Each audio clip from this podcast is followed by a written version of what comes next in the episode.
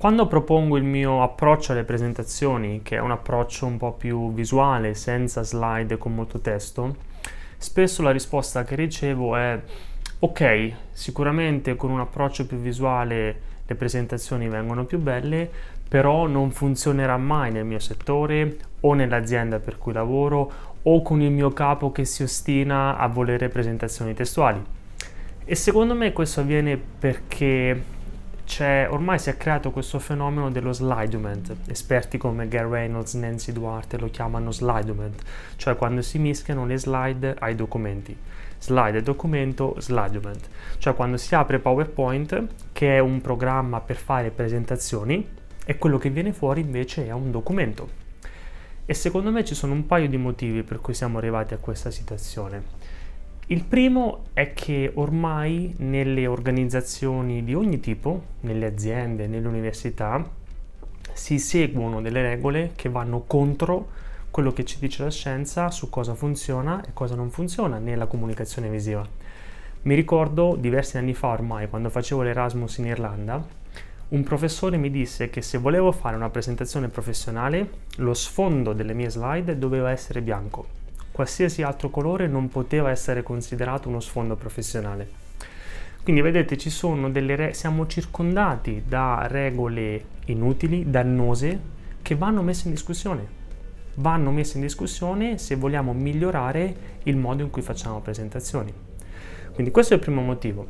L'altro motivo è un motivo culturale, perché purtroppo per così tanti anni abbiamo presentato in modo così sbagliato che oggi è un po' difficile cambiare le cose. Alcuni anni fa ho letto un libro molto interessante, Maverick, di Riccardo Semler, che è un imprenditore brasiliano, se non sbaglio, un pazzo scatenato. E a proposito delle abitudini sull'abbigliamento, lui diceva che le persone vogliono sentirsi sicure e uno dei modi per sentirsi sicuri è vestirsi come tutti gli altri. E secondo me ha ragione al 100% se ci guardiamo attorno. Ma vale anche nelle presentazioni le persone vogliono sentirsi sicure e uno dei modi per sentirsi sicuri è presentare come tutti gli altri. Quindi è vero, oggi lo riconosco, ci vuole un po' di coraggio a presentare in modo diverso, ma ogni pubblico prega affinché voi siate quelli con coraggio. Quindi come lo risolviamo questo problema? Perché è vero che a volte bisogna fornire più informazioni che non possiamo mettere nelle slide se seguiamo l'approccio che propongo io. Magari volete spiegare un grafico in maniera più dettagliata oppure fornire più informazioni sulle caratteristiche del prodotto che vendete. Ci sta. La soluzione qual è?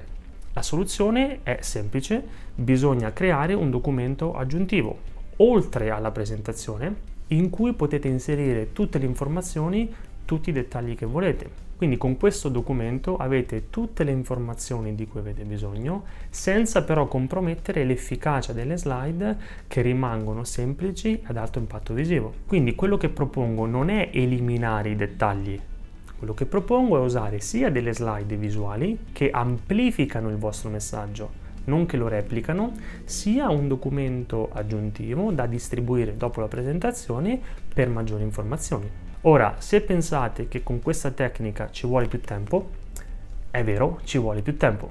Ci vuole più tempo rispetto al tempo che in genere si impiega a creare una presentazione classica con delle slide piene di testo. E allora qui non ho una soluzione, trovate il tempo.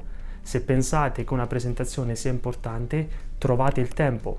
Ma qual è la posta in palio? Una presentazione di alto livello magari può aiutarvi ad acquisire quel cliente che inseguite da anni, oppure a ricevere il finanziamento di cui avete bisogno per lanciare l'attività dei vostri sogni.